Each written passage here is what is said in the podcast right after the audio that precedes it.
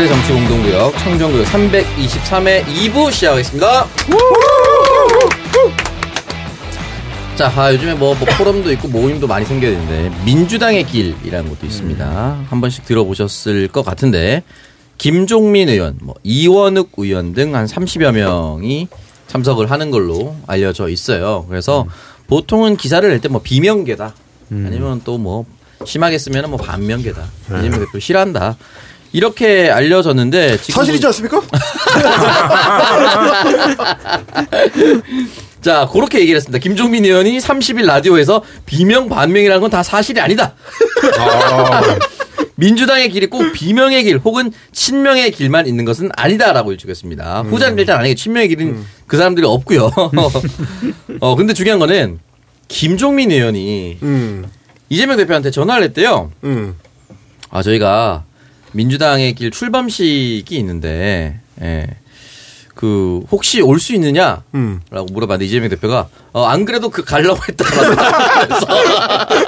자, 민주당의 길. 자, 1차 토론회에서 이재명 당대표가 격려사를 하기로 결정이 났다고 합니다. 어떤 격려를 하실까요?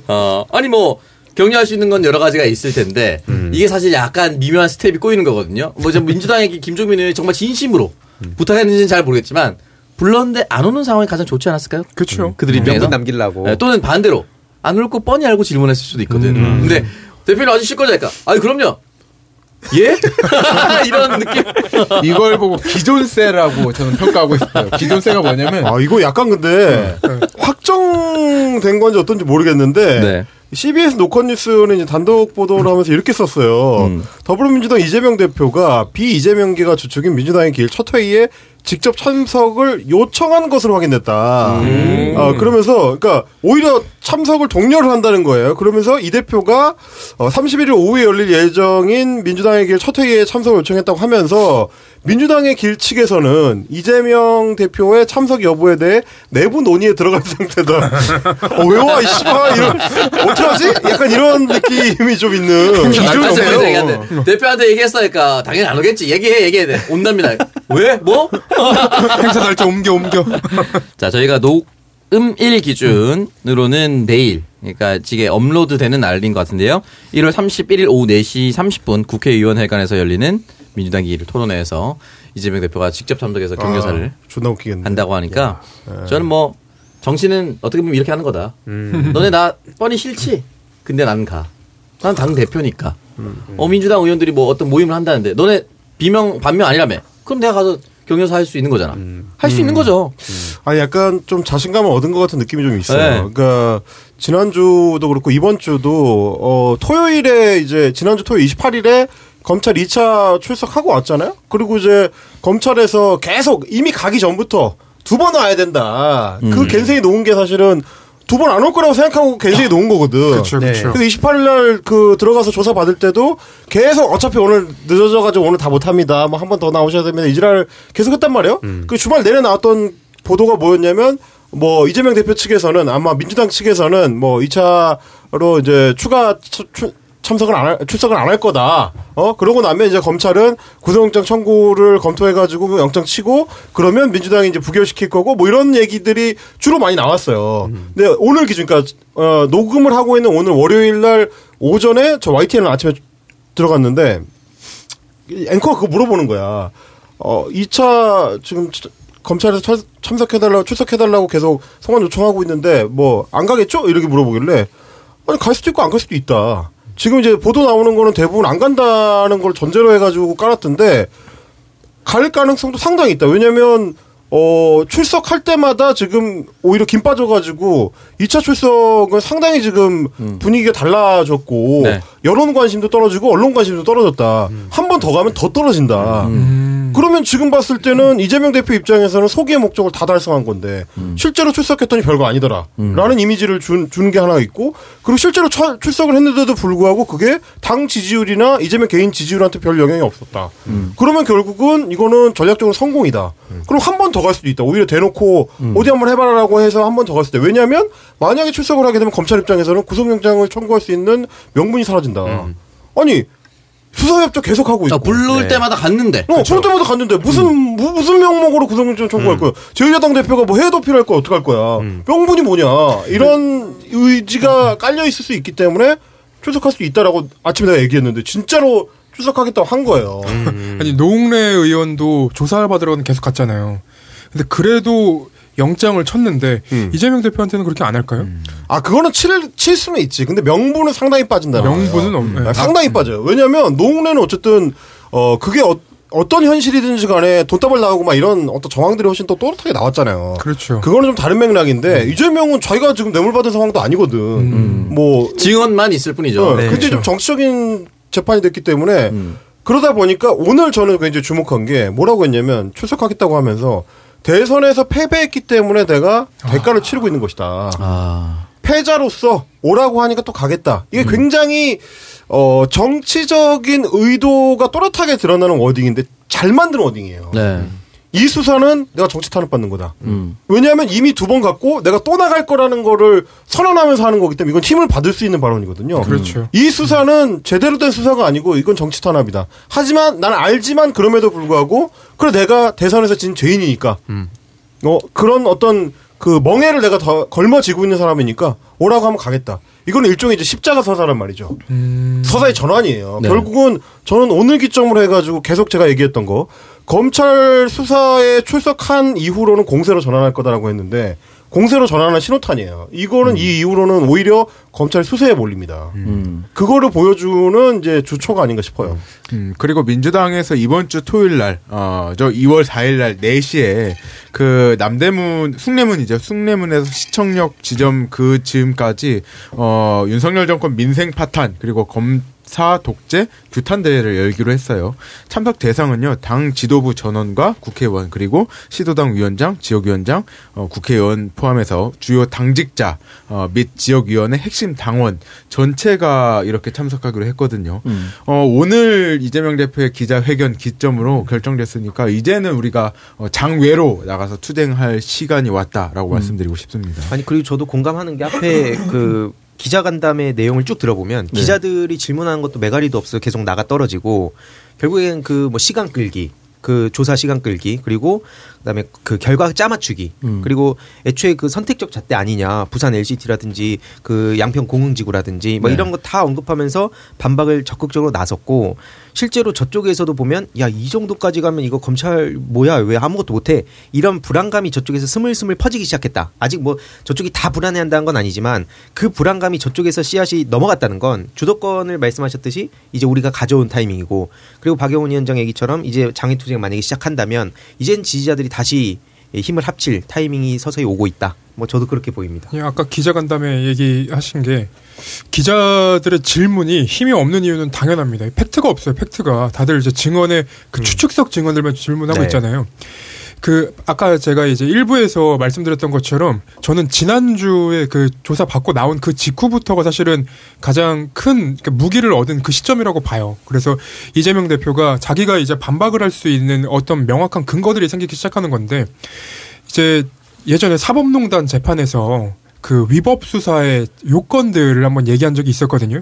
이 판사들이니까 자기네들이 당해보니까 판사들이 이 검사들이 어떻게 조사를 하는지 이제 문제 인식을 한 거예요. 근데 거기에서 나온 이제 위법한 수사의 요건들이 뭐였냐면 장시간 밤늦게까지 수사하려고 하는 거, 조사하려고 하는 거, 그리고 망신 주기, 그리고 대표적인 게 추측성 증언을 전달해주기. 그러니까 제가 너한테 이렇게 얘기하던데 너 그런 거 아니야? 이렇게 얘기하는 것들이 굉장히 위법한 수사라고 얘기를 했었는데 지금 이재명 대표한테 그 검사들이 그걸 써먹었다가 된통 당한 거예요.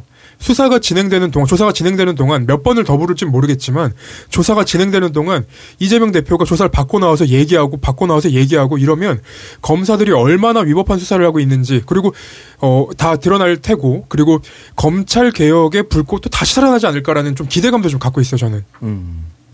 그래서 대표가 만약에 안 나가고 버팅기고 야당 대표라는 지위만 이용을 했다라면 이제 이 국면이 안 됐을 건데, 대표가 본인 스스로가 결백하다고 생각을 하고 적극적으로 임하니까 상황 자체가 완전히 바뀌었다. 그래서 노웅래 의원의 그 체포동의안이 저는 하나는 굉장히 중요했다라고 보는 게 거기서 열어주면은요 다음번에 뭔가 했을 때 다 열어줘야 됩니다. 그렇죠. 네. 거기서부터 딱 옥죄였기 때문에 그래서 한동훈이 직접 와서 지랄했던 거거든요. 그 포인트가 굉장히 중요해요. 농매를 잡아가는 게 아니고요. 체포 동의안을 가결시키는 선례가 하나가 나오는 게 중요한 거였어요. 한동훈한테는.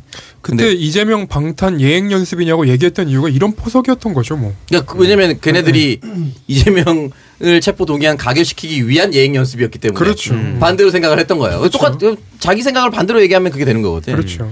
그래서 어쨌든 이재명 대표가 제가 생각할 때 다시 아까 1부에서도 말씀드렸다시피 야성을 되찾고 본인의 페이스대로 올라가고 있는 것 같습니다. 예. 뭐 올해 사주가 갑자기 확 바뀌면 좋아진 건지, 보통 이제 10년 대운 이런 게 올해 갑자기 확실히 더 좋아진 건지, 아니면. 근데 축구에 그런 얘기 있잖아요. 폼은 일시적이라도 이제 클래스는 유연하다고. 네. 뭔가 약간 자기 타이밍이 이제 발에 딱 맞기 시작하면 그쵸. 선수들도 이제 슈팅력 살아나거든요. 그쵸, 그쵸. 약간 좀 그런 느낌이 좀 있는 것 같아요. 당대표 적응기 정도로 보면 되지 않았을까? 아니, 그 전까지는 유동규 씨나 그 대장동 4인방 얘기들이 나오면은 되게 파급력 있게 보도가 됐었잖아요. 아까 그 오전에 유동규 씨가 핸드폰 뭐 삭제하라고 하니까 자신감 생긴 거 아니냐 삭제하고 나니까 그런 얘기 나오는데 진짜 매가리가 하나도 없습니다.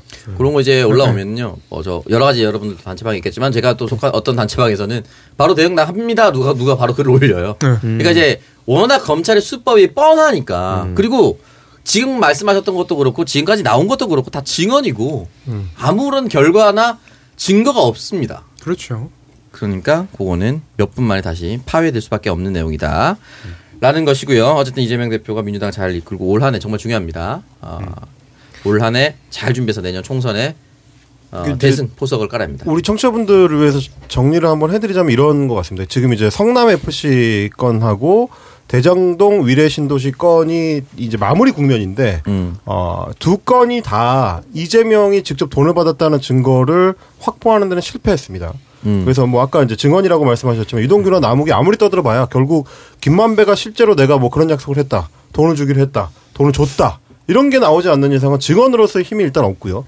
그리고 이제 핵심적인 물질적인 증거는 당연히 지금 없는 상태고 계속해서 얘기 나왔던 게 남욱이나 뭐 이런 어떤 김만배나 대장동 일당들이랑 이재명 대표가 제대로 된 면담 한 번 한 적이 없는 사람, 그러니까 말하자면 모르는 사람이란 말이에요. 그렇죠. 그런 부분들을 검찰이 추가 입증해내는데 실패했다. 그러면 결국 지금 뭐가 남았느냐? 성남FC 건도 그렇고 대장동 건도 그렇고 결국 행정가가 행정행위를 한 거에 대해서 판단을 어떻게 할 거냐가 남아버린 거예요. 그렇죠. 이게 돈을 받고 배임을 해가지고 이익을 몰아준 뒤에 그 이익의 일부를 취했다. 원래 이 그림을 만들고 싶었던 건데 이익을 취했다가 없어져 버리니까 배임만 남아. 그러면 검찰 입장에서는 뭐냐? 아니 배임을 왜 했냐 이거야 말하자면. 이재명이 성남시에 손해를 입혀서 민간 사업자들한테 이익을 몰아주는 구조를 설계했다는 게 자기들 주장대로 사실이라면 그걸 왜 만들었냐고. 자기가 그걸 사익을 추구할 것도 아니고 그걸 통해서 무슨 돈을 받은 것도 아닌데 그럼 왜 만들었냐는 게 설명이 안 되는 거예요 지금. 그렇죠.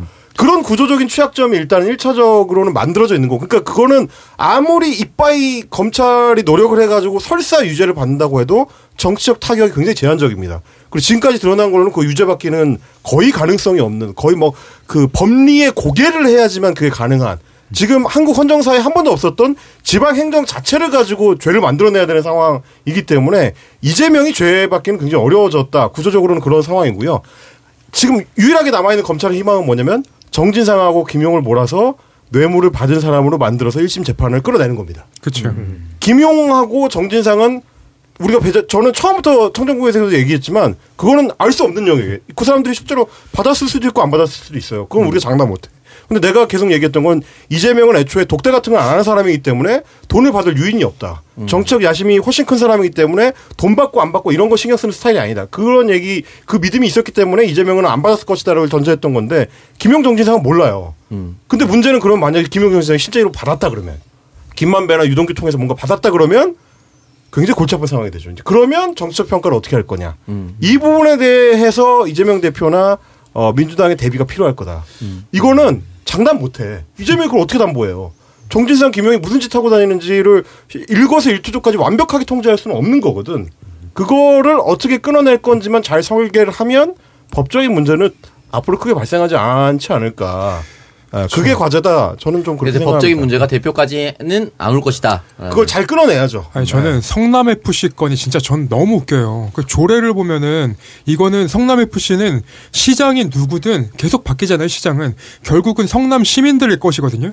그러니까 이 두산이든 어느 기업이든 뇌물을 돈을 줬다고 하든 뭘 제3자 뇌물을 줬다고 하든 결국은 시장이랑은 아무런 관련이 없습니다. 결국은 공범들은 성남 시민들이 되는 거예요. 성남 시민분들 모두가 공범입니다. 예. 이 성남 FC 제가 짧게 말씀드리면 이게 네.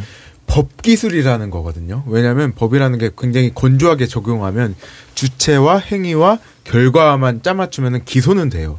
근데 이게 원래 제3자 뇌물공여죄라는 게 공무원이나 어떤 권한이 있는 사람이 청탁을 받아서 그 기업에 이익을 주는 것까지 그 레파토리 전체에 대해서 기소를 할 수 있는 건데 이재명 대표의 성남FC 같은 경우에는 행위의 결과가 결국 성남FC라는 것. 성남FC는 사실 주식회사라서 검찰이 이렇게 법기술적으로 건조하게 적용한 거거든요. 이게 원래는 뭐 일반 사기업이나 이익을 받을 수 있는 아니면 그 행위의 주체가 되는 공무원이 이익을 취할 수 있는 구조가 있어야 성립되는 건데 그게 성남FC가 주식회사라는 이유로 적용시켜서 기소를 하겠다는 건데 이거는 정말 역사적으로 이런 판례가 없어요. 제가 제3자 뇌물공여죄에 대한 판례 113개 그거 다 봤는데 그 이렇게 적용한 사례는 하나도 없다라고 말씀드리고 싶어요. 참고로 지금 이젠 또 쌍방울 쪽도 두들기는 것 같아요. 방금 전에 이런 단독이 나왔는데 김성태하고 따옴표에서 북한 인사 만난 자리에서 이재명 대표와 통화하고 내용을 보면 예전엔 전한 적이 없다고 했었지만 최근 검찰 조사 과정에서 입장을 번복하고 이 대표에 대해 진술하기 시작한 것으로 취재됐다 이러는데 또 이제 흔한 수법이라는 걸 많은 네티즌들이 간파해서 지금 막 댓글 반응을 보면 베스트에 있는 게 이거예요. 채널A 기자가 한동훈이랑 통화한 건 안 믿으면서 이건 또 믿나 보네. 이런 식으로 기자 까이는 댓글 수두룩합니다. 제가 굳이 뭐 이걸 직접 한번 검색해서 보시면 댓글 맛집이에요. 아니 그리고 그 구도가 지금 기사로만 접해도 딱 그런 거잖아요. 뭐 자기 자랑하느라고 내가 이재명이랑 통화도 할 수 있어 하면서 이렇게 전화해가지고 바꿔주고 이런 그림이잖아 지금. 그렇죠. 그게 무슨 증거가 돼요 그게. 그렇죠. 그런 사람이 한두 명이겠냐고요. 그래서 그 방금 말씀하신 내용을 보도해야지. 이걸 단독이라고 바꾸냐 기레기야. 이러면서 욕먹고 있습니다. 맥락이 없잖아요. 그리고 이재명 대표 거는 매번 이제 그 결국은 왓이 남는 이유가 조각조각 내놨어요. 이거 대장동 사건도 그렇죠. 지금 쌍방울도 그렇죠. 결국은 특수부 검사들이 연루가 돼 있는 사건이에요. 이 특수부 검사들이 연결되지 않게 끊어내면서 이재명 대표만 잡으려고 하니까 안 잡히는 거예요. 그리고 말이 안 돼요, 말이. 전 대표 보면서 늘 지난 대선 때도 그랬지만 김대중의 길, 노무현의 길이 있으면 대표는 어쩔 수 없이 김대중의 길이에요. 누군가에게는 안 좋은 이미지가 씌워져서 이걸 한 번에 씻어내는 건 참 쉽지 않은. 저희가 거의 뭐 불가능한 영역까지 가고 있다라고 느끼는데 중요한 거는 그 이미지를 뛰어넘는 건 실력이거든요. 그렇죠. 예, 그 실력을 보여주기 시작했다는 것에 큰 반색이라고 표현을 하겠습니다. 반색을 느끼면서 저희 광고 듣고 와서 본격적인 코너 시작하도록 하겠습니다. 푹 자고 일어나도 계속 피곤하네. 피로가 쌓이기만 하니까 너무 힘들어. 오빠, 그러니까 코어업을 매일 챙겨 먹었어야죠. 블랙마카로 파워업해서 아침 활력에 필수적이에요. 귀한 블랙마카로 업그레이드 했는데 가격은 그대로네? 오늘부터 코어업 걸으면 안 되겠는데? 코어업만 매일 먹어도 블랙마카와 멀티비타민, 아연, 비오틴, 아르기닌을 모두 챙기니까 활력과 면역을 한 번에 해결할 수 있어요. 활력과 면역을 한 번에 코어업! 블랙마카와 멀티비타민을 한 번에! 거기에 아연, 비오틴, 아르기닌까지 편리한 정기 배송 서비스를 2+2 혜택과 함께 누려보세요. 검색창에 코어업 검색하세요. 문선아, 나 한우 주문하려는데 어디 아는 데 있어? 너 소선당 한우 몰라? 소선당? 그래, 소선당. 한우 2+ 등급만 엄선해서 전문 정형사가 직접 손질하고 손으로 썰어서 배송하는 곳이야. 그게 중요해? 당연하지. 같은 등급이라도 누가 손질했느냐에 따라 맛이 달라진다고. 게다가 소선당 한우는 가격도 착해서 마트나 동네 정육점 가격으로 최고급 한우를 맛볼 수 있어. 아, 난 왜 몰랐지? 이젠 잊지 말라고. 한우는 소선당. 오케이, 우리 가족 먹거리 지인 선물용으로 소선당. 검색창에 소선당 한우를 검색해주세요. 첫 번째, 아침 피로 극복 끝판왕 코어업 광고입니다. 코어업 재구매 고객분들의 공통적인 후기는 아침에 피로가 줄어 개운하다입니다. 코어업의 이런 효능은 블랙마카, 멀티비타민, 아연, 아르기닌의 조합이 피로회복과 활력 충전을 한 번에 도와주고 동시에 면역까지 책임지기 때문입니다. 면역과 활력이 동시에 필요한 요즘 코어업을 적극 추천드리고요. 하루 두 알로 활력 넘치는 아침 그리고 면역도 챙기세요. 합리적이고 편리한 2+2 정기배송 이벤트도 계속 진행 중이고요. 검색창에 코어업 검색해보세요. 자, 코어업입니다. 여러분 아침 피로 극복 끝판왕이고요. 하루 두 알 주무시기 직전에 드시고 주무시면 개운한 아침을 맞이할 수가 있고, 저는 이제 워낙 프리랜서다 보니까 차량으로 이동할 시간이 워낙 많습니다. 그래서 자기 전에 까먹는 경우가 있어서 차 안에 두고 다닙니다. 그냥 차는 하루에 한 번은 웬만하면 타거든요. 네, 그러니까 밥 먹을 때도 보통 이제 평일에는 거의 혼자 먹는데 혼자 먹고 나와서 차 안에 들어와서 그냥 문 열면 드셔보더라고요. 거기 안에 그냥 코어업이 있으니까 두 알 딱 꺼내 먹고 조금 체력이 많이 떨어졌다 싶으면 그냥 세 알 꺼내 먹고 그렇게 하거든요. 세 알 먹을 땐 뭘 하고? 아니죠. 차 안에서 뭘 하겠어요. 내가 무슨 김상현도 아니고. 김상현 안 됩니까? 김상현 선수가 은퇴했는데 김상현 네 알 드시기 바랍니다. 빠던의 대명사 김장사. 네. 갑자기 그 차 얘기하니까 옛날에 제주지검장이었나요? 그 제주 검사가 베이비로션 베이비로션 검사 이름 뭐지? 베이비로션 검사 있잖아요. 네. 그 자위나 성범죄나 성희롱 그쪽 변호사 최강자래요. 그래서 그분 로펌 문 열면 그 김수창 김수창 검사가 아니고 판사. 판사입니다. 검사장 아닌가요? 지검장. 그분이 제주지검장. 그분이 변론을 기가 막히게 한대요. 가가지고 성범죄 있으면 성범죄는 병입니다. 저도 고쳤습니다. 이런 얘기들 한대요. 그러니까 판사는 그렇게 설득하죠? 그래서 건당 그냥 수임료가 정가래 1억. 무조건. 무조건 1억. 무죄 받을 수 있다는 건. 무죄를 받든 어쨌든 그 사람한테 맡기려면 무조건 1억이래. 베이비 로션. 그때 기본적으로 심리 치료가 된대요. 그분하고 상담을 받고 나면 모두가 치유를 받는데 거기 끌려온 분들이 그런 얘기를 하더라고요. 아니 그게 아까 제가 말씀드리려고 했던 게 문 열고 의뢰인이 들어오잖아요. 네. 그러면 꼭 한번 안아준대요. 당신 잘못이 아니야. 괜찮다고. 나도 다 겪어봤어. 나도 겪어봐서 우리 함께 이겨낼 수 있다고. 의뢰인 문 열고 들어오잖아요? 그럼 제주지검장이 일어나서 쫙 변호사인데 안아준다는 거야. 해낼 수, 할 수 있다고 다시. 다시 새로운 삶을. 엠파티 공감이 제일 어려운 겁니다. 다시 새로운 삶을 시작할 수 있다고. 야 오열하고 시작하는 거야, 그냥. 심리 치료 되지? 그러면. 여러분, 성범죄 옹호하는 게 아니고, 그 사람이 왜 이 얘기 났지? 자동차 얘기했다고. 이때 하여튼 그런 사람입니다. 네, 김수창은 이제 베이비로션. 네, 신성한 코어업 광고였어요. 네, 공연 음란제 아니었습니까, 그때? 네. 성기가 나온지 여부는 알려줄 수 없다라고 경찰에서 밝혔던 검찰의 수치사 중에 하나라는 생각이 좀 듭니다. 어쨌든 여러분 저희는 코어업 얘기하고 있었고요. 2+2 정기배송 계속해서 진행이 되고 있습니다. 하루 두 알로 여러분 코어업 많은 사랑 부탁드리겠습니다. 자, 다음 광고는 소선당 한우입니다. 소선당 한우의 2월 할인 행사 안내드립니다. 2월 한 달간 곱창, 전품목과 불고기를 할인 판매합니다. 집에서 구워 드셔도 냄새 걱정 없는 잘 손질된 곱창과 부드럽고 맛 좋은 한우 불고기를 부담 없는 가격으로 만나보세요. 다양한 소스를 함께 보내드려 더 맛있게 즐기실 수 있습니다. 소선당 한우의 곱창과 불고기 행사 지금 포털 사이트에서 소선당 한우 검색 부탁드립니다. 자, 소선당 한우 여러분 정말 거를 탕선이 없는 맛집이죠. 한우, 한돈, 곱창 그리고 불고기까지 여러분들 다양한 품목이 있고요. 2월 한 달 동안 곱창 전 품목과 그리고 불고기 할인 판매 진행된다고 하니까 여러분 꼭 들어가셔서 주문해 보시길 바라고요. 가끔씩 운동하시는 분들 중에 고기 조금 고급스럽게 운동하시는 분들을 체크살 막 사서 드시거나 막 등심인가 정확하게 기억 안 납니다. 사서 드시는 분들인데 소선당 한우에서 주문 꾸준히 해서 잘 먹고 있다라고 얘기하시는 분들도 있었습니다. 운동은 고기 먹으려고 하는 겁니다. 그럼요. 예. 단백질이 꼭 필요하다며 운동할 때. 예. 최근에 철봉을 사가지고 그 철봉 기구를 샀어요. 기구를 집 안에 놓고 원래 집에 또 기구는 많았으니까. 진짜 저 형은 이상한 사람이야. 철봉 사서 어떻게 이렇게 딱 구부리는 거 연습하는 거야. 하체 운동을 하지 않습니다. 하체 운동 아니고요. 상체 운동을 하고 있는데 네, 철봉 그 기구를 사갖고 운동을 하는데 거기 하고 나면은 고기가 먹고 싶더라고요. 그래서 시켜서 먹었습니다. 명절 때. 너무 맛있었어요. 운동할 맛 납니다. 진짜 여러분 소선당 한우 정말 너무너무 맛있는 한우니까요. 많은 사랑 부탁드리겠습니다. 소선당 한우였습니다. 자, 첫 번째 임경민 작가님 코너로 가보겠습니다. 제가 준비한 게 뭐 여러 가지가 있는데 일단 우리 이제 윤석열 대통령 얘기를 또 하지 않을 수가 없을 것 같아요. 제가 이제 자주 얘기를 했지만 그 주말에 이제 자기개발서 일꾼 부장님, 계절씨 부장님 뭐 하나 꽂혀서 오죠. 네, 뭐 하나 꽂혀서 오잖아요.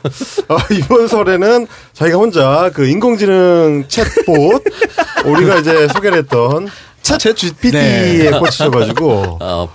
최근에 들으셨구나. 최근에 그래가지고 그걸 이제 그 신년사를 누가 챗 GPT에다가 써보게 해가지고 갖고 왔대. 근데 자기가 받아가지고 읽어봤는데 그럴듯하다. 정말 훌륭하더라. 그래서 몇 자 고치면 그냥 대통령 신년사로 나가도 괜찮을 정도였다. 이렇게 얘기를 하면서.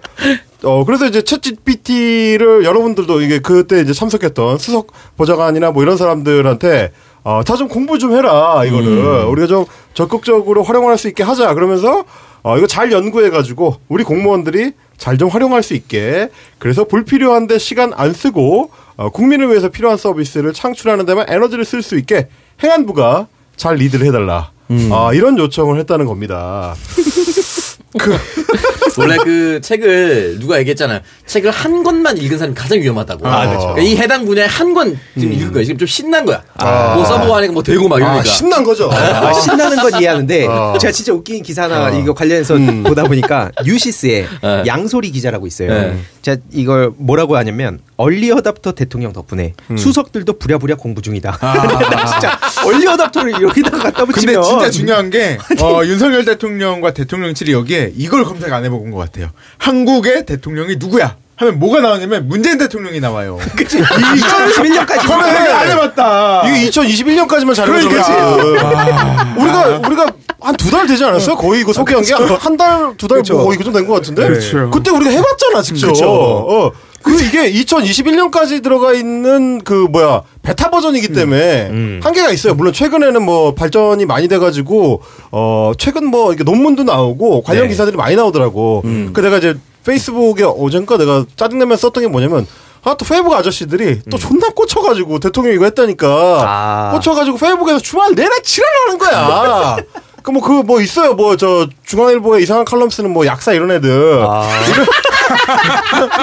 이런 애들이 씨발 자기가 써봤는데 이게 게임 체인저 수준이 아니고 세상을 바꾼다고. 아니 내가 사실 그 글 보고 나서 경민이 제일 먼저 떠올랐거든.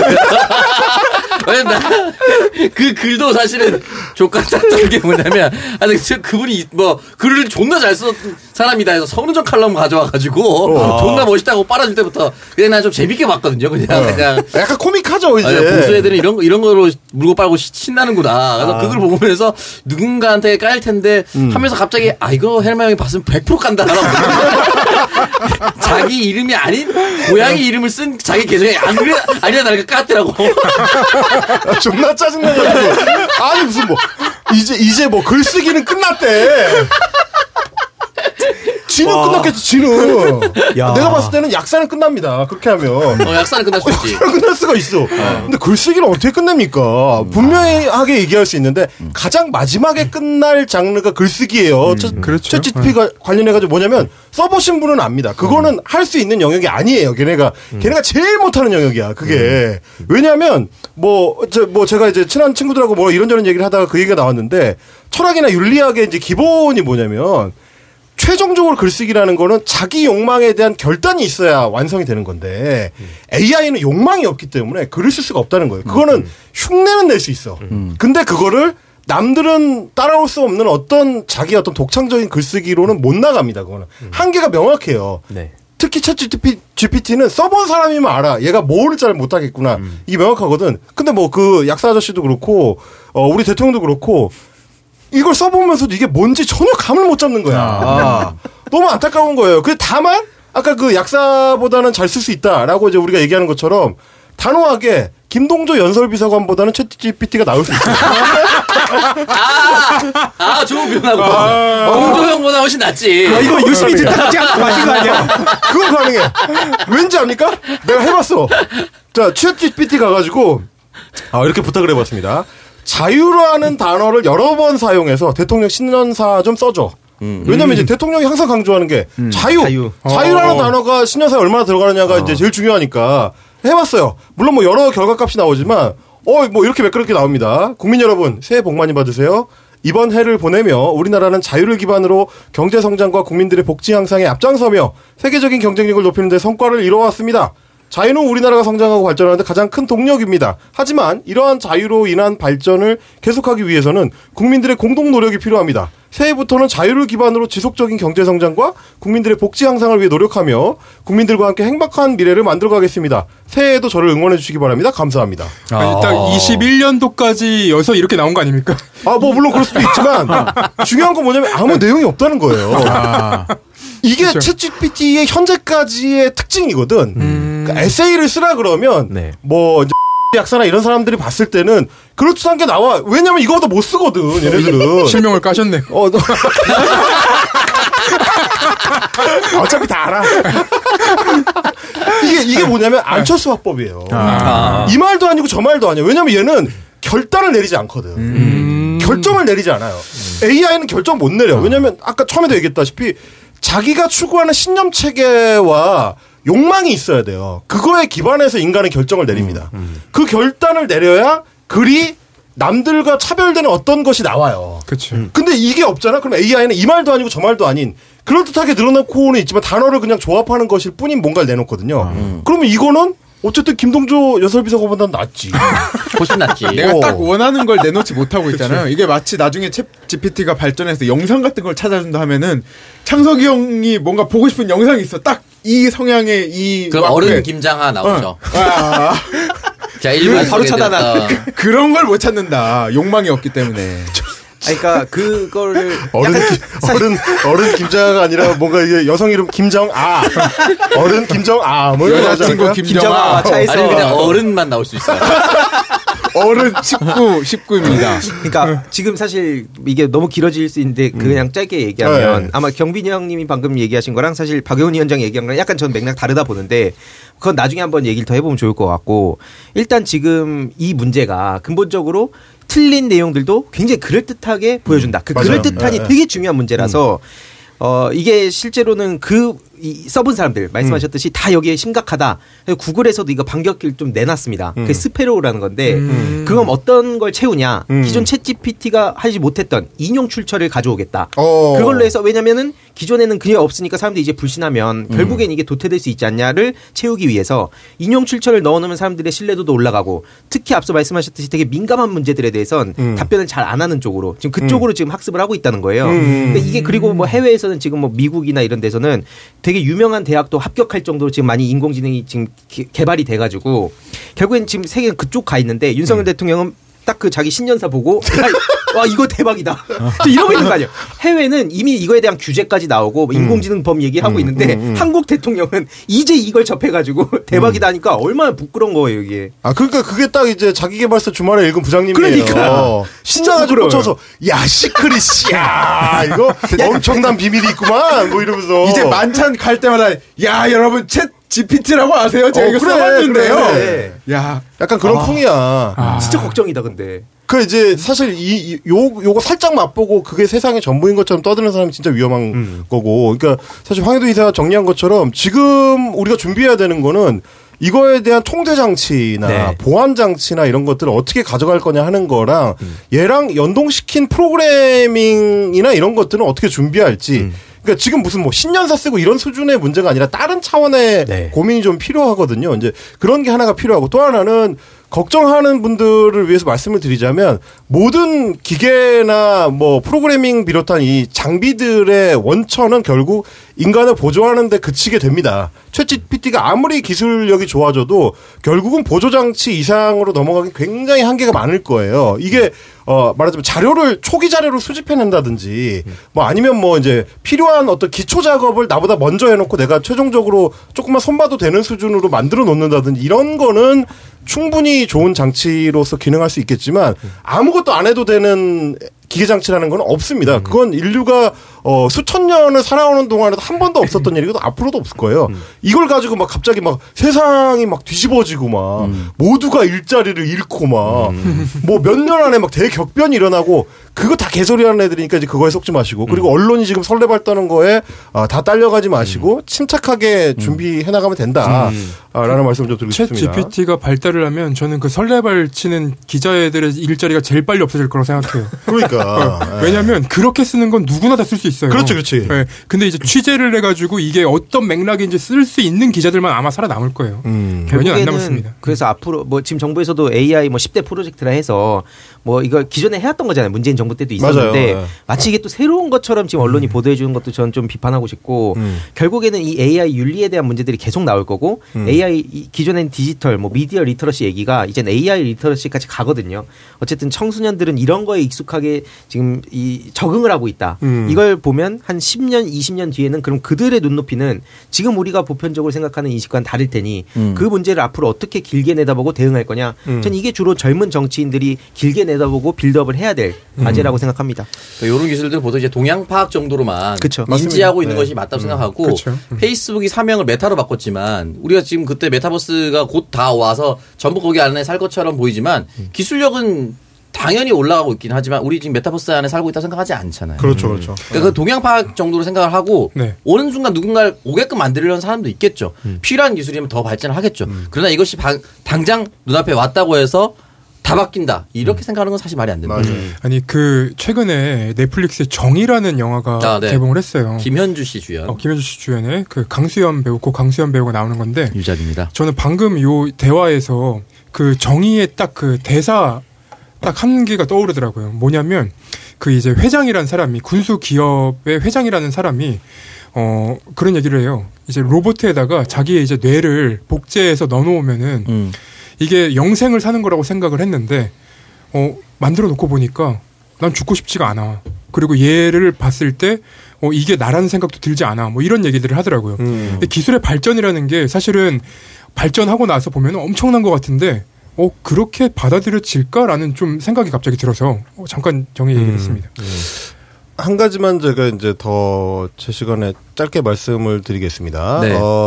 얼마 전에 이제 MBN에서 하고 있는 그 트로트 경연 프로그램 굉장히 많은데 그 중에서 이제 MBN에서 하는 거가 불타는 트롯맨이라는 프로그램이 있습니다.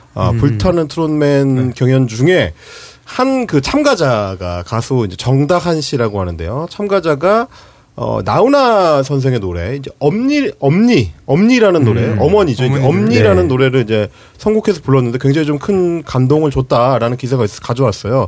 왜냐하면 이 엄니라는 곡이, 가수 나훈아 씨가 이 33년 전에, 네. 33년 전에 5.18 광주 민주화 운동과 관련된 안타까운 사연을 착안해서 87년에 직접 작사 작곡한 노래입니다. 네.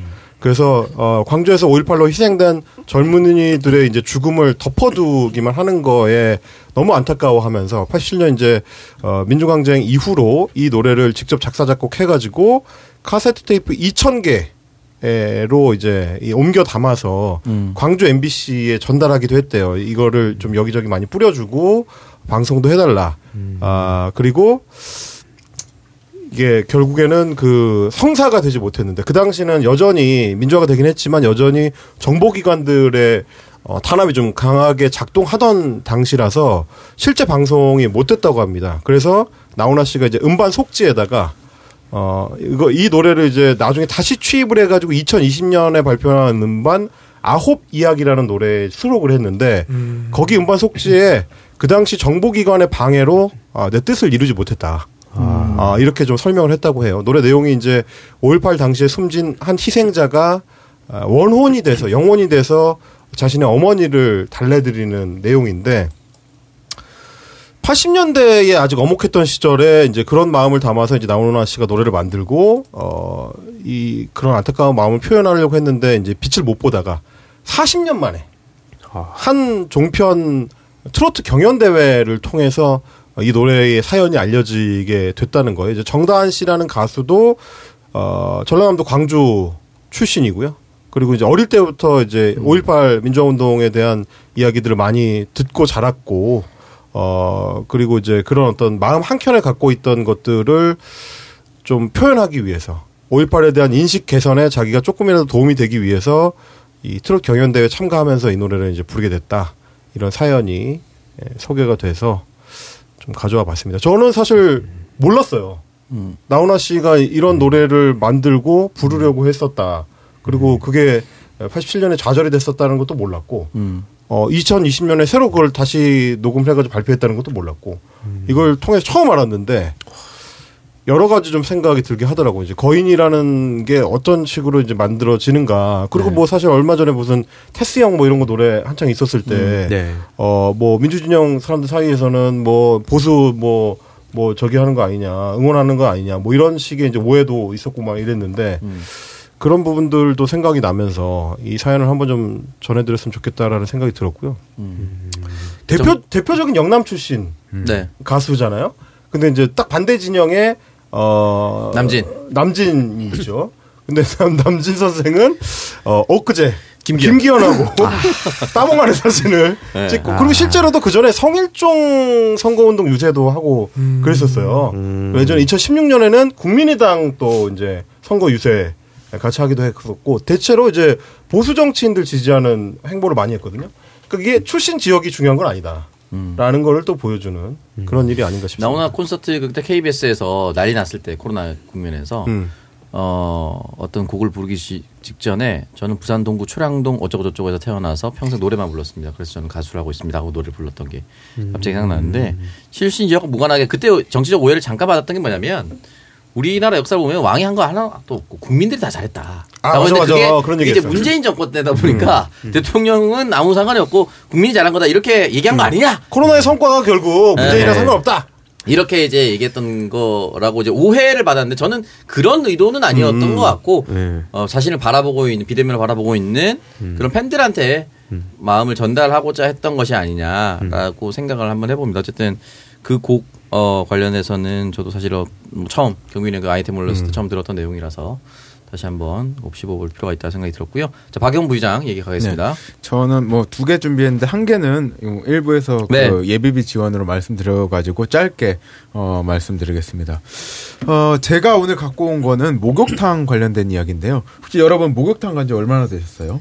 한 10년 넘은 것 같은데. 저도 되게 오래된. 집에서 샤워하죠 보통. 그렇죠.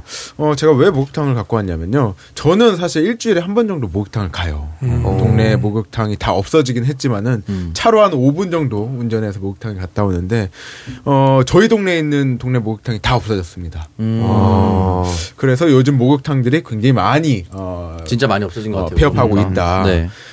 통계를 보면요. 지난 3년 동안만 서울에서만 목욕탕이 243개가 폐업을 했고요. 전국으로 이렇게 확대를 해보면 960개가 폐업한 걸로 나옵니다. 이 원인으로는 코로나19와 공공요금 인상의 여파로 동네 목욕탕들이 이렇게 무너지고 있는 형국이고요. 이게 작은 규모의 우리 오래된 동네 목욕탕뿐만 아니라 좀 규모가 있는 찜질방이나 사우나까지 이렇게 사라지고 있습니다.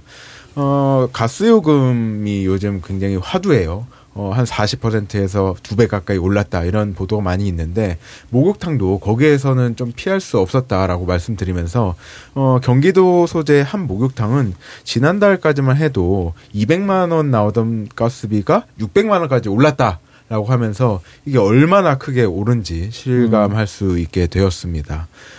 많은 분들이 목욕을 안 하고 샤워를 하면 된다라고 생각하시는 분들이 있을 수도 있는데 물론 뭐 문화가 많이 바뀌어서 샤워 문화로 많이 전환되는 추세긴 한데 그것도 중요하지만은 취약계층에게는 굉장히 필수적이다라고 먼저 말씀을 드리고 싶고 동네 목욕탕이라는 곳이요. 취약계층 아니면 네. 저소득층 아니면 집에 목욕 시설이 없는 곳들 아니면 우리 겨울에 보면은 동파 때문에 물이 안 나오는 집들이 분명 있어요. 이분들에게 굉장히 중요하다라고 말씀드리고 싶습니다. 이걸 어떻게 해결해야 되나? 저도 잠깐 경험도 있고 뭐 이런 관련된 조례 같은 것도 좀 같이 만들어본 입장에서 첫 번째로는 취약계층에게 목욕을 할 수 있는 토큰 같은 거를 지원해줬으면 좋겠다. 지자체별로 이런 게 있어요. 일종의 그게 바우처죠? 네, 바우처죠. 바우처 제도인데 지자체별로 바우처 적립금이라는 게 있기 때문에 어떤 뭐 65세 이상 노인이나 어떤 취약계층 이런 분들에게 월 뭐 2개의 토큰을 활용해서 동네 목욕탕을 이용할 수 있는 그런 토큰을 지급한다든지 아니면 동네 목욕탕이 사실 많이 노후화가 되어 있잖아요. 근데 이런 시설물들에 대해서 리모델링 비를 좀 지원해서 좀 신식 시설을 갖춰서 사람들이 기꺼이 좀 뭐 깨끗한 시설에서 목욕할 수 있는 그런 환경을 조성하는 것도 방법이라는 생각이 들고 결국에는 문화가 많이 바뀐 것 같아요. 지금 비대면 시대에는 약간 소수의 인원 그리고 대면하지 않는 그런 문화가 많이 형성됐는데 목욕탕이라는 게 사실 많은 인원이 헐벗고 대면하는 문화잖아요. 목욕탕이라는 게 결국에는. 근데 이런 게 걸벗는다는 거보다 어쨌든 시술로 들어가려면 그렇죠. 다 보여줘야 되니까 몰타를 하고 들어가야 되니까. 아니 그걸 왜 김태형 기자님 보면서 얘기한 거예요? 아 그 부끄러울 수 있으니까 김태형 기자의 그 크기 같은 그게 사실 옆집 아저씨와 이렇게 막 대면할 수 있는 그런 문화가 일찍 공중목욕탕 안 간다는 얘기였어요. 이게 맥락이 저는 저번 주에도 갔다 왔습니다. 네. 그게 뭐 요즘 요즘 시대상하고 맞지 않을 수 있으니까 서양 같은 경우에는 뭐 옷을 입고 속옷을 입고 이렇게 이용하는 문화가 발전했잖아요. 그래서 좀 찾아보니까 동네 목욕탕을 약간 리모델링해서 뭐 속옷이나 수영복을 입고 사우나 방식으로 이용할 수 있게 좀 개선하는 곳도 있더라고요. 그런 방법도 저는 해결 방법의 하나가 될 수 있다라고 생각해서 좀 가져와서 왔습니다. 목욕탕이 없어지는 것과 없어지는 거를 얘기하던 거 아닌가요? 네. 없어지는 게 어떻게 하면 좀 살아남을 수 있나. 그래서 첫 번째는 목욕 이용 토큰을 줬으면 좋겠다. 두 번째는 리모델링 사업을 통해서 너무 30년, 40년 된 노후화된 곳은 시설 개선을 해서 좀 기꺼이 편하게 젊은 사람들 좀 새로운 곳을 가고 싶어하는 경향이 있잖아요. 그런 걸 좀 독려하고 세 번째로 좀 우리가 부끄럽지 않게 부끄러워하는 사람들이 많이 생겨날 수 있으니까 좀 서양식의 스파 사우나 그런 것도 도입할 수 있겠다. 어르신들 취약계층이 네. 제일 중요한 것 같은데 보통 지금 직장인들이 뭐 혼자 산다고 자취한다고 나오면 대부분 이제 공용이라 하더라도 샤워실 좀 준비된 곳에 살거든요. 원룸이든 자취방이든 오피스텔이든. 근데 이제 그렇지 않으신 분들이 여전히 우리 곁에 계시니까 저는 사하고의 모른데 사회복지관에 목욕탕이 있었던 걸로 기억합니다. 그러니까 주변에 그런 시설이 완비되지 않은 분들은 그 복지관에서 그 목욕탕을 이용하셨거든요. 또 이발비도 굉장히 저렴하게 했었던 것 같은데 그런 부분에 있어서 지자체가 작은 손길을 내밀 수 있는 부분이 있었으면 좋겠다라고 말씀을 해주셨죠. 네. 저희 동네에 그 목욕탕이 오래된 목욕탕이 몇 개가 있어요. 네. 거기를 초등학교 때부터 이제 친구들이랑 같이 다니다 보니까 주말에 이제 그때는 한 5,000원 있으면 목욕탕 가서 한 2,000원 하고 돈 내고 그리고 이제 주변 PC방 가갖고 게임 한 판 하고 그리고 집에 돌아오는 그런 이제 주말이 있었거든요. 근데 가끔 그때가 생각나서 한 번씩 갈 때가 있어요. 친구들하고요? 친구들은 다 이제 결혼하고 바쁘고 그러니까 저만 이제 동네에서 아직까지 살아갈 때 보니까 혼자 한 번씩 갔다 올 때가 있어요. 근데 그러면 그때 생각도 나고 좋기도 하고요. 그리고 그 목욕탕을 저번 주에도 갔다 왔는데 그 체육관 같은 데는 목욕탕비도 그렇게 안 비싸더라고요. 공영 체육관 같은 데는. 그래서 뭐 제가 이제 주말에 수영을 갔다 오는데 수영장 안에 한쪽에는 뭐 사우나가 있는 경우도 있고. 네. 네. 왜 내방이 되나요? 아니. 네. 크게 생각난 거죠. 아니 그게 아니라 자꾸 너무 뻔히 쳐다보니까 이게 자꾸 그 다들 같은 생각하는 게 아닌가 싶어서. 아닙니다. 근데 이렇게 자신감 있게 가는 게 전 또 소식 접하니까 오히려 제가 힘이 나네요. 아니 주에 한 번씩 간다는 거잖아. 목욕탕 가는데 자신감이 필요합니까? 자기가 필요합니까? 어렸을 때랑 똑같으니까. 하지만 그럼에도 불구하고 이런 당당함, 남들의 시선을 의식하지 않는 이거를 패기가 진짜 배워야 돼요. 이건 변명하면 진짜 같고 변명 안 하면 웃기고. 아니 좀 초심. 자동차를 치면 사실상 이제 레이 정도 되는 거예요. 30년 스파크 아닌 게 어디니까. 어쨌든 자 그러면은 광고 듣고 와서 네. 자 우리 레이 김태현 기자 콘으로 가보겠습니다. 명품 향수를 합리적인 가격에 룩백 광고입니다. 여러분은 어떤 남자로 기억되길 원하십니까? 아 그때 그 남자 되게 좋은 향기 났는데. 룩백 퍼퓸 미스트는 악취를 제거하는 특허 원료를 사용하여 여러분에 대한 기억을 명품 향기로 채워드립니다. 침대, 옷장, 차 안, 고가의 명품 향을 곳곳에 남기실 수 있도록 100ml 대용량 구성의 2+2 이벤트 계속 진행 중입니다. 잊지 마세요. 여러분은 향기로 기억됩니다. 검색창에 룩백 검색하세요. 홍승민 경영 컨설팅입니다. 코로나 국면에서 사업하기 참 쉽지 않습니다. 하지만 잘 찾아보면 유용한 정부 지원금이 있습니다. 신제품 개발, 제품 판매를 위한 마케팅, 생산, 그리고 더 나아가 수출 전략까지 모두 지원금을 받을 수 있습니다. 과연 내가 여기에 해당되는지, 해당된다면 어떤 지원금을 받는지, 또 지원금 금액은 얼마나 되는지 혼자 찾기 어려우시다면 저희 홍승민 경영 컨설팅을 찾아주십시오. 업종별로 다양한 지원금을 받는 방법, 스타트업부터 중소기업 모두 성공할 수 있습니다. 지금 바로 홍승민 경영 컨설팅을 검색해주세요. 세 번째, 멋진 남자가 되는 가장 편한 방법, 룩백 퍼퓸 미스트 광고입니다. 이성에게 멋진 남자로 기억되기 위해서는 많은 노력과 시간이 필요하죠. 하지만 룩백 퍼퓸 미스트를 사용하시면 쉽고 편하게 매력적인 향기로 기억될 수가 있습니다. 여러분의 매력 어필을 위해 룩백이 2+2 이벤트를 계속 진행하고 있습니다. 아재 냄새를 제거하는 특별한 기능과 여성이 가장 선호하는 세 가지 명품 향을 합리적인 가격에 즐겨보세요. 100ml 대용량 구성의 2+2 이벤트 놓치지 마시고요. 멋진 남자는 향기로 기억됩니다. 검색창에 룩백을 검색하세요. 자, 룩백 퍼퓸 미스트입니다. 룩백 홈페이지 들어가시면 만나보실 수가 있고요. 여전히 2+2 이벤트 계속해서 진행되고 있습니다. 요거는 뭐 황희도 이사도 잘 쓰고 계시죠? 아, 당연하죠. 100ml 대용량입니다. 네, 무조건 쓰고 있습니다. 특히 뭐 겨울철이라서 계속 이걸 뿌리니까 주변 사람들도 물어본 사람들 실제로 있어요. 제가 계속 이걸 쓰고 다니니까. 왜 웃으시죠, 자꾸? 아니요. 아니, 계속 웃고 있으니까. 아니, 자꾸 레이 생각나가지고. 뷰가 너무 찰떡입니다. 네. 아무튼 저도 그래서 무조건 쓰고 이제 또 봄이 오든, 그러니까 뭐 계절 타지 않잖아요. 네. 앞으로 계속 또 쓸 생각입니다. 네. 100ml가 굉장히 큰 사이즈예요. 아 진짜 커요. 생각보다 여러분 진짜 오래 쓰는 거예요. 왜요? 큰 사이즈이기 때문에 굉장히 오래 맞을 것 같은데. 진짜. 아니, 보통 이렇게 부재하신 분들이 때리면 인정하는 거예요. 그러니까 없는 분들이 이렇게 얘기를 하시니까요. 그냥 의연하게 넘어가겠습니다. 저는. 좋습니다. 네, 알겠습니다. 여러분 100ml 대용량 구성 2+2면은 총 400ml입니다. 네. 그러니까 딱 사두시면은 1년 넘게 쓰신다고 보시면 될 것 같고, 말씀드렸다시피 바디 미스트입니다. 몸에 뿌려주셔도 되지만 또 다른 곳에도 뿌려도 여전히 성능이 뛰어나다. 뭐 현관, 커튼, 침구류, 또 화장실 어디든 뿌리셔도 여러분들이 좋아하는 은은한 향이 오랫동안 지속됩니다. 룩백 퍼퓸 미스트였습니다. 네 번째, 홍승민 경영 컨설팅입니다. 홍승민 경영 컨설팅에서 제일 잘하는 정부 R&D 컨설팅 상시 진행하고 있습니다. 두 번째로 시장 공략을 위한 정보 수집 솔루션 및 컨설팅, 데이터 바우처 사업으로 사실상 무료 지원합니다.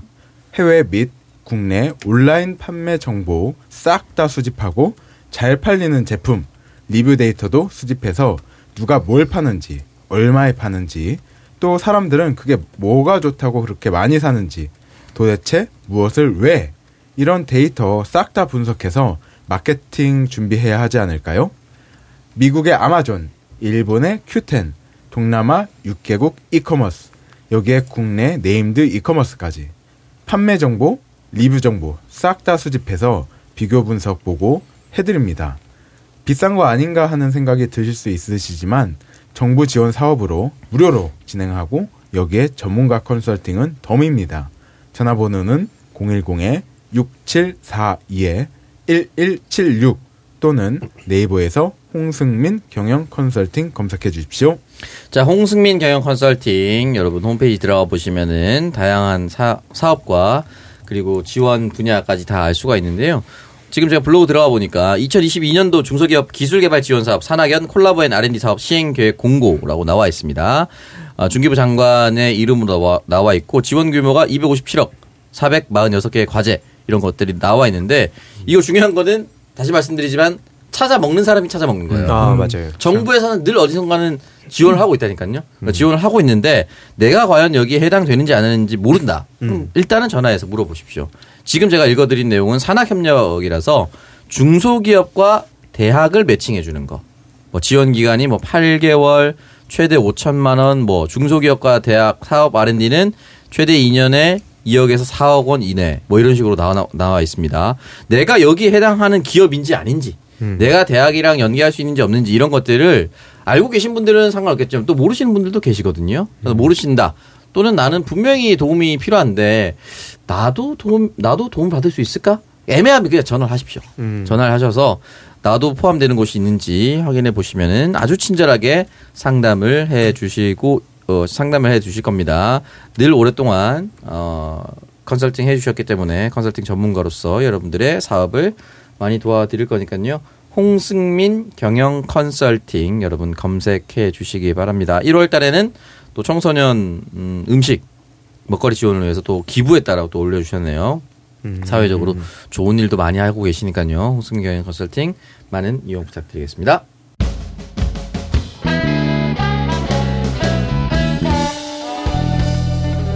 자, 그러면 황희도 이석훈부터 갈게요. 저는 지금 난방비 폭탄도 지금 막 소식이 쏟아지고 있잖아요. 근데 네. 묻혀선 안 될 소식을 크게 두 가지 준비했는데 좀 스피디하게 가겠습니다. 네. 먼저 하나는 확률형 아이템 게임법 개정안 소식인데 뭐 자세한 내용은 제가 몇 차례 방송에서 다뤘으니까 그게 왜 필요한가는 패스하고 이거를 작년 말에 민주당 김윤덕 의원이 법안 소위 통과 직전에 갑자기 네. 걷어차가지고 난리가 났고 그때 당시에 모든 욕을 민주당이 먹었다 이렇게 전해드린 바 있잖아요. 근데 오늘 이걸 다시 심사했습니다. 법안 소위에서 네. 다행히 법안 심사의 7부 능선이라 불리는 법안 소위를 통과했고요. 네. 앞으로 확률형 아이템을 법적으로 정의하고 표시 의무를 부과할 것이라는 게 핵심입니다. 물론 아직 완전히 끝난 건 아닌데 게임사는 물론이고 한국게임정책학회 이런 데서도 자율 규제에 지금 힘을 실어야 된다고 계속 주장하고 있어요. 특히 임경빈 작가님이 예전에 말씀하셨듯이 게임사 측의 로비도 되게 심하거든요. 그래서 이거는 아직 완전히 끝난 건 아니지만 어쨌든 7분 응선은 넘었다 정도로 봐주시면 좋을 것 같고 게다가 민주당 이상원 의원이 꾸준히 추진해오던 콘텐츠 분쟁 조정위원회 그 기능 강화 관련한 내용도 오늘 같이 통과가 됐다고 합니다. 코로나 이후에 콘텐츠 관련한 분쟁이 급증했고 특히 게임 비중이 굉장히 높은 상황인데 이걸 중재할 기구의 실효성이 떨어진 거예요. 그래서 이 문제 제기가 계속돼 왔고 이상원 의원이 이 기능을 강화하는 법안을 냈고 오늘 통과가 된 상황이고 일부에서도 잠깐 얘기 나왔지만 문제는 이게 민주당에서 통과시켰다는 거 그러니까 이상원 의원이 꾸준히 해왔고 이런 과정들 거쳐왔다는 거를 적극 홍보를 해야 될 시점이라고 봐요. 100% 장담하고 이거 하태경 의원이 레카 끌고 옵니다. 그리고 하태경 의원이 또 아예 아무것도 안 한 건 아니거든요.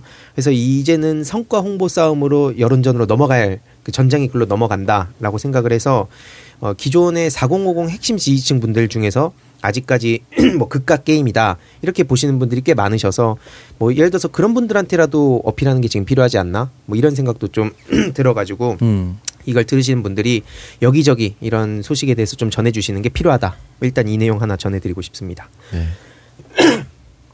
바로 다음으로 넘어갈게요. 네. 목이 자꾸 막혀갖고 죄송합니다. 잠깐만 물 한 잔 하시고 가시죠. 네. 저 좀만. 네. 커피도 괜찮아요? 네 괜찮아요. 이거 좀 마셔. 간접 키스를 코로나 아니죠? 아니요. 다음 소식은 넷플릭스 계정 공유 유료화 소식입니다. 다들 넷플릭스 많이 보시죠? 저는 이제 1인 1계정이라서 처음부터 뭐 다른 건데 공유 계정이 있었죠. 네. 이게 넷플릭스의 상징이라고도 불리던 계정 공유에 칼을 빼든다는 소식이거든요. 한 집에 사는 가족을 제외한 사람들과의 계정을 공유하면 돈을 받겠다. 현재 보면은 최고 17,000원짜리 프리미엄부터 뭐 스탠다드, 베이직, 광고형 베이직 해가지고 최저 5,500원까지 멤버십 중 총 4가지 종류가 있어요. 네. 그러니까 프리미엄이 17,000원이면 되게 비싸잖아요. 근데 4명하고 공유를 하면 각자 4,250원씩 분담해서 그나마 좀 저렴한 가격으로 이걸 넷플릭스를 이용할 수 있었는데 네. 이제는 동거 가족이 아니고 만약에 지인한테 2명까지 공유가 가능하고 한 명당 3,500원가량의 수수료를 부과한다고 합니다. 그러니까 쉽게 말해서 만약 동거인이 없으면 최대 3명까지 이용 가능하고 이렇게 되면 매달 내는 총 비용도 24,000원 정도로 늘어나는 셈이라고 해요. 네. 그래서 기존에 4명이서 4,200원씩 내면 됐던 게 이제는 3명이 매달 8,000원씩 부담해야 된다. 그래서 국내 넷플릭스 이용자 10명 중에 6명 정도가 계정 공유 중이라고 하고 네. 지금 반발이 거센 상황인데 그럼 그 시점이 언제냐? 요즘 제가 예전에 그 지지난주인가요? 더글로리 네. 얘기 나와서 못 참고 봤습니다. 못 참고 봤는데 그 파트 2 네. 미치겠더라고요. 아니 파트 2 예고편 공개되는데 야 나는 역시 잘 만든 컨텐츠 하나가 뭐 이런 표현은 그렇지만 뭐 어쨌든 유튜버들 다 먹여 살린다. 예고편 가지고 해석이 뭐 어마어마한 게 또 장난이요. 그게 공개되는 시점 3월쯤이라고 네. 해서 아 이거 큰일 났다. 네. 그러니까 이게 사람들한테도 더 중요해진 거죠. 근데 참고로 또 김은숙 작가가 한 얘기를 보니까 파트 1을 보면 파트 2를 볼 수밖에 없게 설계했다. 왜냐면 사이다가 파트 2에 집중돼 있다. 그렇지, 그렇지. 아 이게 미치겠는 거예요. 그래서 아 진짜 파트 1에서는 사이다를 살짝 맛만 네. 살짝 보여주고 사이다 캔만 보여준 거야. 그렇지. 이제 딱 따는구나 했는데 끝났어.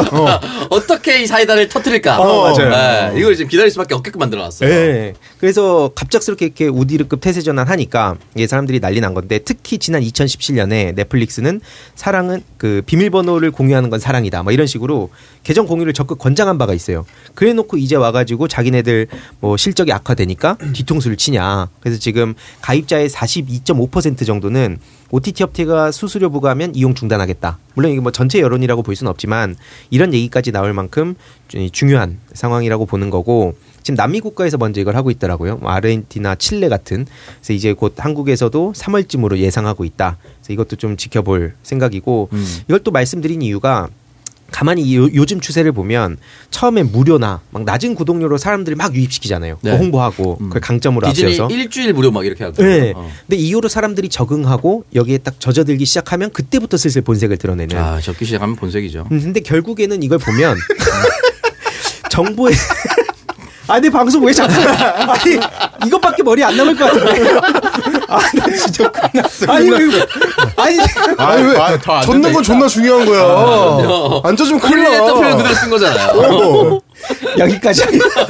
아니, 그러면 결국엔 어쨌든. 정보의 홍수 시대잖아요, 지금. 그렇죠. 근데 우리의 지금 너무나 볼 것도 많고, 뭐 일도 해야 되고, 자야 되고, 시간 한정돼 있는데, 그러니까 시간은 유한한데 정보는 무한해요.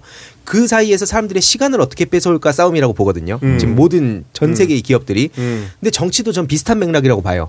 그러니까 제가 맨날 팩트, 당위, 진정성만으로는 못 이긴다 하는 이유가 앞에 일부에서 자세히 얘기는 했지만 우리들이 억울하면 뭐합니까? 사람들은 이게 억울한지도 모르는 사람들이 대부분이에요. 왜냐면 지금 넷플릭스 봐야 되죠. 뭐 친구들 만나야 되죠. 볼 건 투성인데 언제 어느 정치인이 억울한 일을 당했다 이런 거 다 들어줍니까? 그러니까 그치. 이제는 그 정보의 홍수 시대 속에 내 이야기, 상대방의 시간을 어떻게 끌어올 것인가 이 과제를 고민 안 하고 자꾸 양당이 문제다, 뭐 팬덤 정치가 문제다 이런 얘기만 한 건 진짜 전 게으른 거라고 얘기하고 싶어요.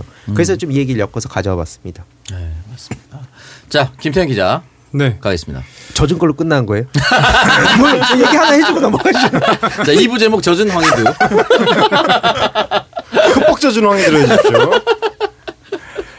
제가 이제 갖고 온 얘기는 그 도이치모터스 이제 주가 조작 의혹 재판을 진행하고 있던 그리고 그 최근에 이제 뉴스타파를 통해서 김건희 여사의 연루 정황을 공개한 검사들이 이제 최근에 인사가 됐습니다. 그래서 이 인사된 검사들이 재판에 계속 참석할 수 있을 것인가 이런 내용들을 좀 가져왔는데 일단은 윤석열 대통령 부인 김건희 여사의 도이치모터스 주가 조작 연루 의혹 그 정황을 재판에서 공개한 검사 2명이 지난 27일 이제 인사가 났고요. 2월 6일자로 다들 전보가 됩니다. 근데 그 중에 한 명은 재판에 참석하지 못할 가능성이 좀 커 보입니다. 뭐 한 명뿐만 아니라 다른 사람들도 그런데 지금 원래 이제 도이치모터스를 수사하고 공판을 유지하던 검사가 5명 정도가 돼요. 수사팀. 근데 최근에 이제 김의겸 의원이 요건 관련해서 이제 얘기를 했다가 법무부에서 뭐 허위사실이다라고 주장을 하고 있는데 5명 중에 중앙지검에 남아있던 사람이 2명이었어요. 그리고 그 3명은 이미 딴 데로 가 있는 상황이었고 나머지 2명도 이제 인사를 낸 겁니다. 근데 보통 이제 주요한 사건 같은 경우에는 이 임기가 이제 3년 서울중앙지검에서 이제 근무를 했다고 하더라도 직무 대리 형태로 이 중앙지검에 남겨가지고 주요 사건을 계속 이끌어갈 수 있게 만들어줘요. 뭐 대표적으로 이제 조국 장관 정경심 교수 재판에 있었던 그 검사들은 항소심 끝날 때까지 그 자리에 다 있었습니다. 뭐 재판 그러니까 이제 그 자리에 중앙지검에 딱 그 자리에 있었던 건 아니고 뭐 다른데 이제 발령이 났을 때 뭐 발령해서 뭐 그 출장을 하고 이제 와가지고 하거나 아니면 직무대리로 있거나 뭐 아니면 중앙지검에 남아 있거나 뭐 그런 형태였는데 이 도이치모터스 건은 좀 특이합니다. 5명이 수사팀인데 5명 중에 1명도 안 남게 된 거예요. 이제 각자 이제 다른 곳으로 다 나눠진 건데 향후에 재판에 이 사람들이 안 나오는 게 왜 문제냐면 일단은 이 사건 자체가 그 주가 조작이고 그리고 계좌 내용들 그리고 그 재판이 너무 이제 크고 복잡해서 원래 수사를 했던 그 검사들이 참석을 해가지고 그 공판을 이끌어 갑니다. 근데 이 검사들 중에 1명은 해외로 이제 유학 가기로 파견 가기로 이제 정의가 돼 있고 다른 분은 이제 그 본인이 이동한 청에서 안 보내주면 출장을 올 수가 없는 거예요.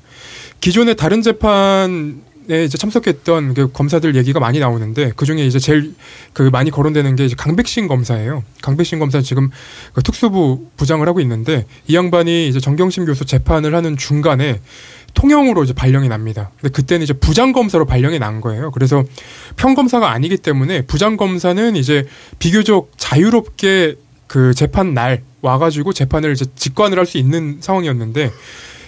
이번에 도이치모터스 건 관련해서는 조금 이제 다른 상황이 된 거죠. 그래서 법무부에서 이 부분에 대해서 이제 5명 다 인사 희망을 원하는 사람들에 대해서 이제 우리가 인사를 해준 것이다라고 해명을 하고 있는데 사실 이런 중요한 사건들 재판을 진행하다 보면 이 도이치모터스 건 같은 경우에는 아무리 잘해도 칭찬해 주는 사람 없습니다. 그리고 검언유착 사건도 그랬고요. 그래서 검언유착 사건 때는 그 부장검사가 자기 자리 좀 옮겨달라고 그렇게 얘기했는데 윤석열 검찰총장 때예요. 이 사람 옮기지 말라고 이제 법무부 장관한테 직접 얘기를 할 정도였어요. 그러면 이 그때는 주요 사건에 대해서 이제 주요 보직을 바꾸지 말라라고 얘기하고 지금은 바꿔도 된다라고 얘기하는 거는 좀 형평성이 맞지도 않고 모순되는 상황이잖아요.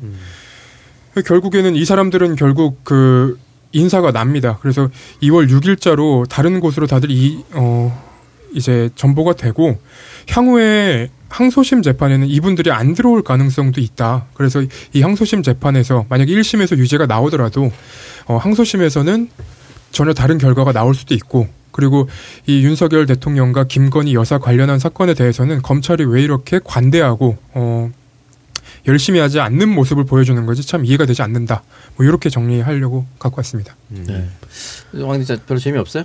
아니 저는 잘 듣고 있었는데 앞에서 박근혜 위원장 핸드폰 하고 있더라고. 네? 너무한 거 아니에요? 아니 저 도이치모터스 기사 시작할 때 기사 검색하고 있었습니다. 괜찮아요. 아까 저 일부에서 오창수 평론가 코너 할 때는 잤어요. 아니 근데 진짜 이게 제가 뭐 시사 유튜브를 하고 데일리로 짤 영상을 짧게 올리는 이유가 이 맥락 때문이거든요. 한번 너무 많은 소식들이 쏟아지고 특히 디테일한 내용들 뭐 대장동 같은 경우에 주위 청년들이 얘기를 안 들으려고 하는 게 들어봤자 뭔지도 모르겠고 어렵다 이거거든요. 그러니까 이게 이 정치 쪽의 고관여층들도 시사 흐름 몇 번만 놓치면 이게 못 따라가는데 그렇죠. 하물며 이런 식으로 노골적으로 위에선 압박하고 있고 거기에 또 사건 자체도 복잡한 사건인데 거기 있는 사람들이 교체가 되면 그 맥락을 이해하는데도 엄청난 시간이 걸릴 거고 그러면 그럴수록 당연히 저들은 시간을 끌 거고 한동훈 장관 같은 사람 와갖고 니들이 원했잖아 하고 하면 거기서 이상적으로는 저는 원하지 않았습니다라고 하는 걸 바라지만 현실적으로 그 안에서 조직에서 어떻게 저항하겠습니까? 그리고 좌천시키는 것만이 그 검찰 내부에서 불이익을 주는 게 아니에요. 그러니까 주요 사건을 맡고 있을 때 좋은 곳으로 영전시켜주고 입을 막는 경우도 있습니다. 그래서 이분들 같은 경우에는 지금 각자 원하는 곳 그리고 희망하는 곳으로 갔다고 얘기가 나오고요. 그리고 지금 이제 세계은행으로 간다는 분도 한 분 계신데 이분은 애초에 세계은행을 지원한 적이 없다고 합니다. 그러니까 세계은행은 굉장히 좋은 자리인데 그 자리로 알아서 바꿔주는 그러면 결국은 이거는 좌천이 아니라 당근을 줘서 조용하게 만들려는 그쵸. 거 아니냐. 뭐 이런 생각이 들더라고요. 세계은행에 파견 나가는 것은 해외로 파견을 보내는 거잖아. 근데 거기서는 수사에서 약간 좀 한 발짝 떨어지기 때문에 이 사람이 지금 뭐 수사에 시달리다가 약간 쉬러 가는 느낌이죠. 그렇죠. 그렇죠. 네네. 세계은행 조정훈 때문에 세계은행만 나온 그냥 다 싫어가지고 뭐 다 그렇진 않겠지만요. 네. 자 어쨌든 여러분 323회 2부도 여기서 마무리하고요. 저희는 벌써 참 2월입니다. 벌써 2월입니다. 여러분 저희는 2월에 다시 찾아뵙도록 하겠습니다. 고맙습니다. 고맙습니다.